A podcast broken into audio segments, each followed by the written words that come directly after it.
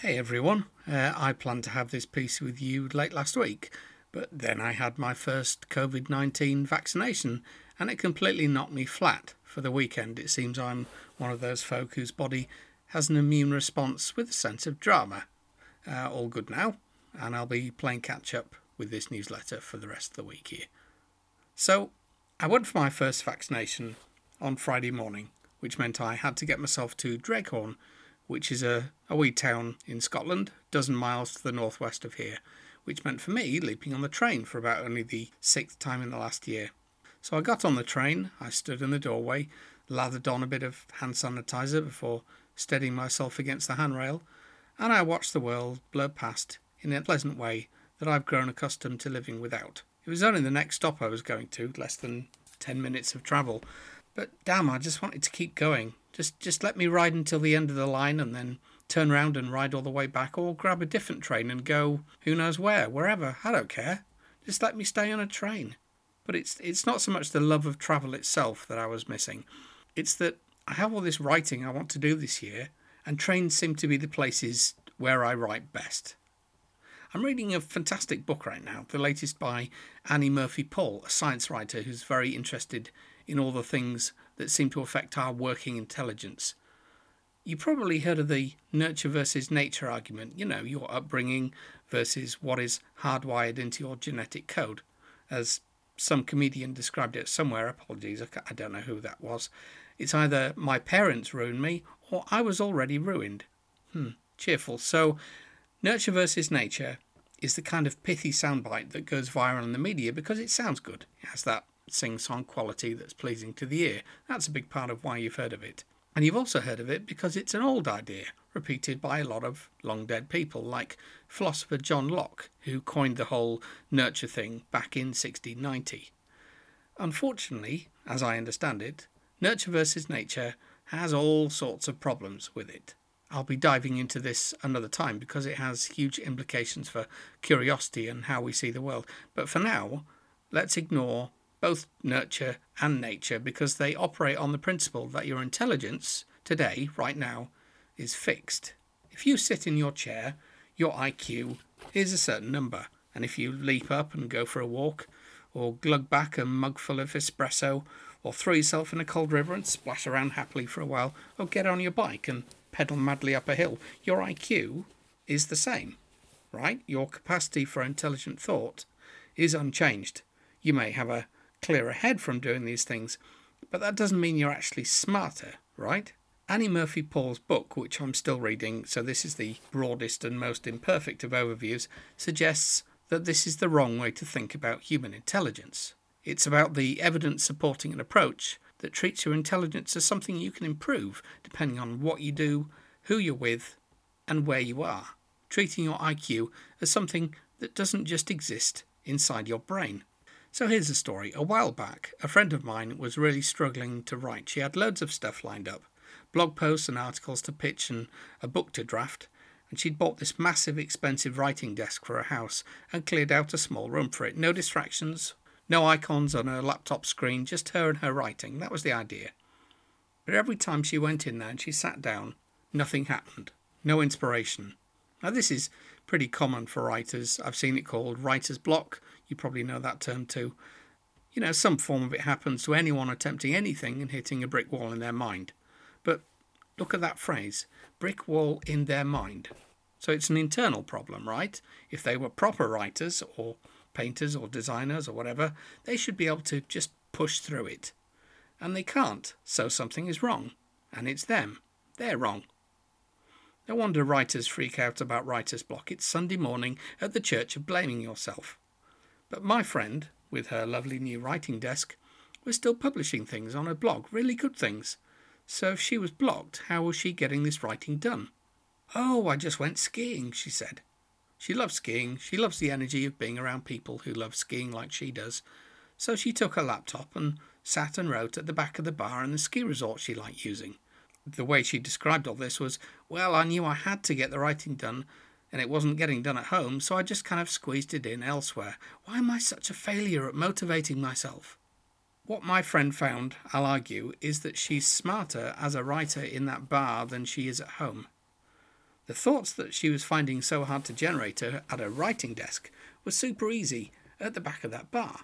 For her, not for other people, for people who can only think deeply in something approaching silence, a bar like that would be the death of creativity. I'd say I'm probably one of those people. Annie Murphy Paul's book, which is called The Extended Mind, looks deeply at the evidence for what she calls thinking outside the brain, and maybe what my friend would call going skiing. First up, there's embodied cognition, which is what your body is doing when you're thinking. Ever had that thing where you have your best thoughts in the shower or when you're out for a walk? That's because your body is doing something that is making your brain work differently. It's not that you're just, you know, having a break. It's that what you're doing with your body is making your thoughts flow easier, helping you dig deeper, connect things together in a way you couldn't do before, and so on. You are behaving smarter. Also, it appears that people who wave their hands madly during conversation are generally helping themselves string words together better. There's actual science on this. Rejoice, Italy all is forgiven. So, all of this is actually something that travel writers should think about. When they're wandering around taking notes and snapping photos, they're, you know, travelling. They're there in that place, moving through it in an excited state. Blood pumping a little faster, senses are a bit sharper, they're much more curious, they're breathing in a certain type of air, they're smelling particular smells and so on. So, of course, their brains are all, holy crap, there's so much to write about here. But that's not how the writing part actually happens. Usually that is in a hotel room, or even worse, it's weeks later when they're back home, sat at a desk like my friend, wondering why they're finding it so hard to write, and wondering why their writing seems so flat, so lacking in something. Well, of course it is. It's lacking the part of a travel writer's mind that changes everything, the place itself. Annie Murphy Paul calls this situated cognition. The place where you think is going to affect how you think. I mean, this is kind of what this whole newsletter is about. If you want to become more curious, go do a bunch of random things and see what see what happens to your curiosity. But it's also why I'm mentioning all this right now because a while back I realized I was a better writer on trains. When I had pressing deadlines coinciding with a train journey, if I had a table to open my laptop onto, well, it just got written quicker. I had more fun. You know, I found it more interesting and less easy to be distracted by everything else and it just ended up better. And so I've thought for a few years now that a great way to write a book would actually be to grab one of those all you can travel rail tickets and just spend a week riding the rails. There is actually a way to do this here. It's it's called the Spirit of Scotland ticket, £189 for eight days of unlimited travel on trains, trams, subways, and some ferry journeys within a 15 day window. It's not available right now because of the pandemic, but you know, that that would be a fine thing. And maybe a fine way to write with a collaborator or for two writers to work on separate projects.